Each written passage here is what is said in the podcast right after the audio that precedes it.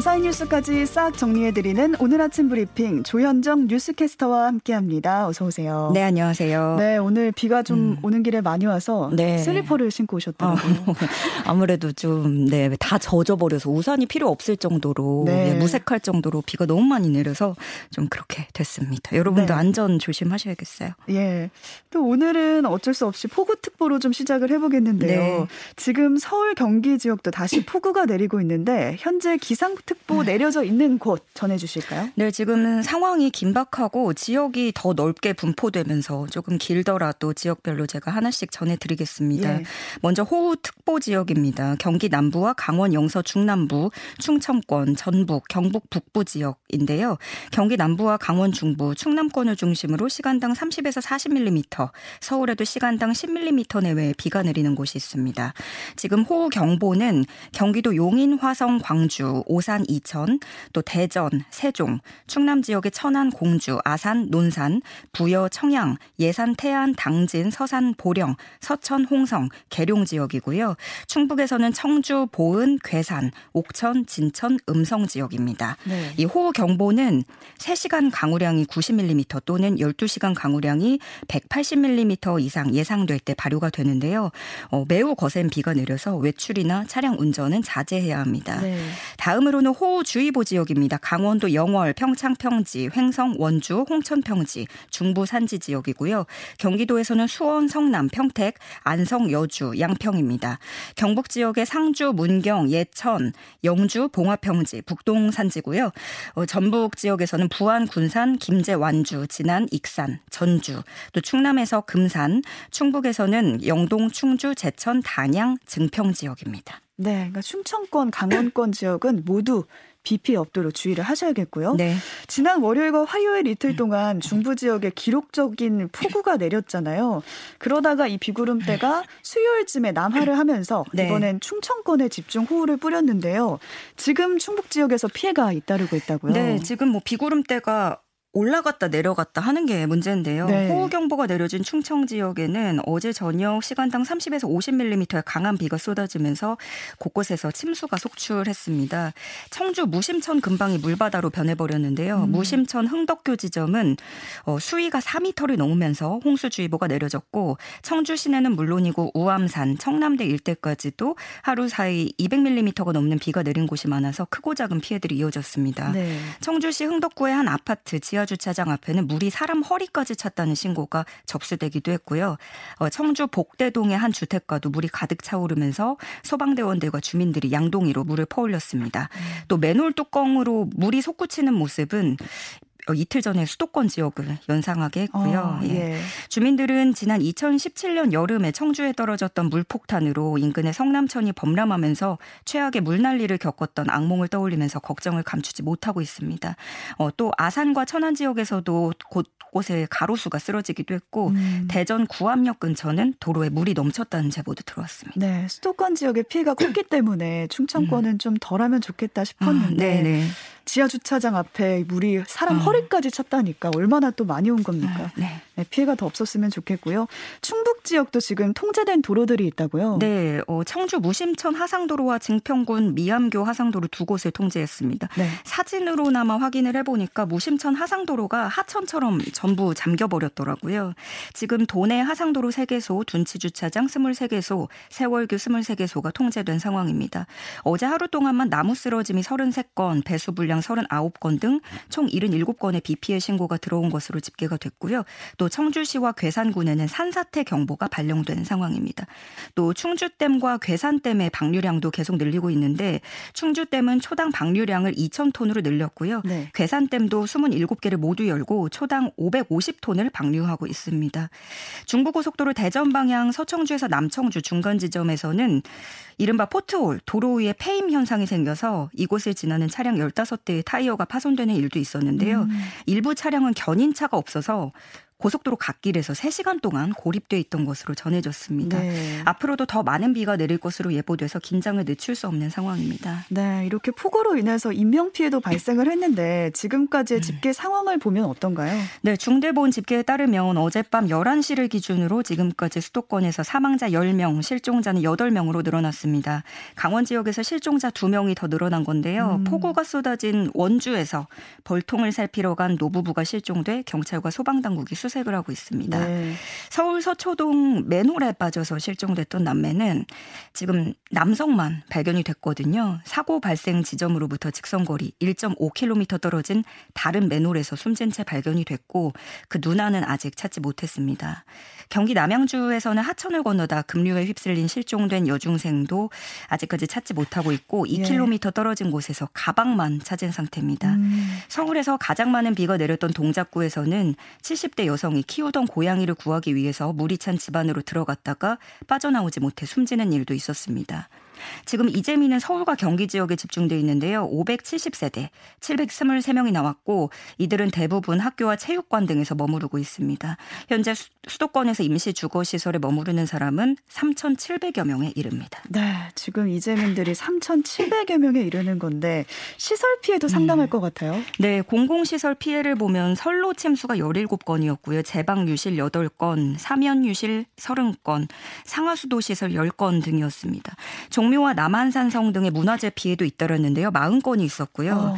사유시설 가운데 주택 상가 침수는 3,700여 동, 음. 서울이 대부분이었습니다. 네. 어, 농작물 침수 면적이 305헥타르, 가축이 2만 500여 마리가 폐사했습니다. 네, 또 이번에 좀 주목되는 부분이 네. 반지하 건축물에 대한 근본 대책을 마련하라 이런 목소리가 음. 좀 높아지고 있는데 네. 반지하에서 사는 주민들의 피해가 좀 크지 않았습니까? 네, 특히나 어제 그 사망 소식 때문에 많은 분들이 정말 안타까워했었는데요. 음. 네. 서울 관악구 신림동 신림동에서 반지하에 거주하던 일가족 3명이 고립돼 숨져, 숨졌습니다. 다세대 주택 반지하에서 40대 여성 2명과 13살 여아 1명이 숨진 채 발견된 건데요. 사고가 난 집 앞 길에서 발생한 싱크홀에서 빗물이 급격하게 집안이 예, 흘러든 것으로 추정을 하고 있습니다. 네. 그러니까 이게 수압을 이기지 못하고 현관문을 열 수가 없었고요. 음. 또 그나마 유일한 탈출구는 창문이었는데 방범창이 있어서 주민들이 이중 방범창을 뜯어내려고 했지만 몇 초 만에 물이 차오른 것으로 알려졌습니다. 이 집 창문 높이가 평지에 섰을 때 보통 무릎까지 오는 정도, 음. 불과 30cm 정도였습니다. 네, 이웃분들도 뭔가 구해내지 못했다는 음. 그런 마음에 아, 또더 네. 속상하신 것 같고요. 반지하 대부분이 수도권에 몰려 있다고 하는데 비율로 따지면 어느 정도인가요? 이게 음, 수도권의 반지하 국내 전체 반지하의 96%가 수도권에 몰려 있습니다. 네. 그 중에 60%가 서울에 있고요. 지난해 말 통계청이 발표한 2020 인구주택 총조사에 따른 내용입니다. 집중호우 때마다 반지하 거주자들의 피해는 반복이 되고 있지만 근본적인 대책 마련은 아직 보이지 않는 음. 실정입니다. 주요 외신들도 일제히 폭우에 취약한 반지하 주거 형태를 지적하고 나섰는데요. 외신들이 표현하기를 반지하를 영어로 semi basement, 절반 지하층, 혹은 underground apartment, 지하의 아파트라고 음. 언급을 했는데 네. 워낙에 독특한 형태이다 보니까 한국어 발음을 그대로 옮겨서 반지하라고 음. 예, 이렇게 표현을 쓰기도 했습니다. 예. 특히 외국에서는 좀 생소한 경우에는 영화 기생충에 나온 집의 형태로 알려져 있잖아요. 로이터 통신, 알자지라 방송 등은 기생충에서 묘사된 비좁은 지하층이다 이렇게 상세히 설명을 했고 BBC 방송도 그동안 서울에서 홍수 피해를 봤던 반지하에 대한 우려가 커진 상황이었다고 지적을 했습니다. 네, 이런 상황이기 때문에 서울시가 이번 피해를 계기로 지하와 반지하를 주거 용도로 사용할 수 없도록 음. 하겠다 이렇게 제안을 내걸었어요. 네, 이번 주 중으로 건축 허가를 할 때 지하층은 주거용으로 허가하지 않도록 각 지하치구에 건축 허가 원칙을 전달할 계획입니다. 그러니까 반지하나 지하층에는 사람이 살 수 있는 용도로는 허가하지 않겠다라는 건데 기존에 허가돼서 이미 지어진 건축물의 경우에는 10년에서 20년의 유예 기간을 주고 순차적으로 주거용 지하 반지하 건축물을 없애나갈 방침입니다. 지금 거주 중인 세입자가 나간 뒤에는 더 이상 사람 사람들이 못 들어오도록 주거용으로 사, 용하지 못하도록 비주거용으로 전환을 유도할 방침인데요. 음. 건축주의 참여를 두, 유도하기 위해서 리모델링을 지원하거나 정비 사업 추진 시에 용적률 혜택을 주는 등 인센티브도 마련할 계획입니다. 네. 그리고 또 지금까지 이제 사람들이 들어오지 않고 빈 공간으로 유지되는 반지하들이 있거든요.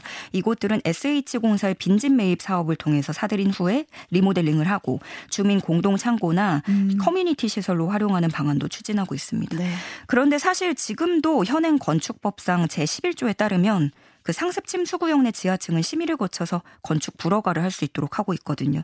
그렇지만 이 같은 규정이 생긴 2012년 이후에도 여전히 반지하 주택이 4만 호 이상 건설된 것이 음. 현실입니다. 네. 그렇기 때문에 이번 법 개정이 탁상 행정에 그치지 않고 실효성이 있도록 꼼꼼히 지켜봐야 한다는 지적도 나오고 있습니다. 네, 2012년이면 굉장히 오랫동안 지적되었던 음. 문제잖아요. 네. 반짝 관심으로 그칠 게 아니라 서울시가 이 발표한 계획대로 진행을 네. 해서 더 이상 피해가 없길 바라겠습니다. 강남구도 문제인데 강남구도 고질적으로 음. 침수 지역이 됐잖아요. 네네.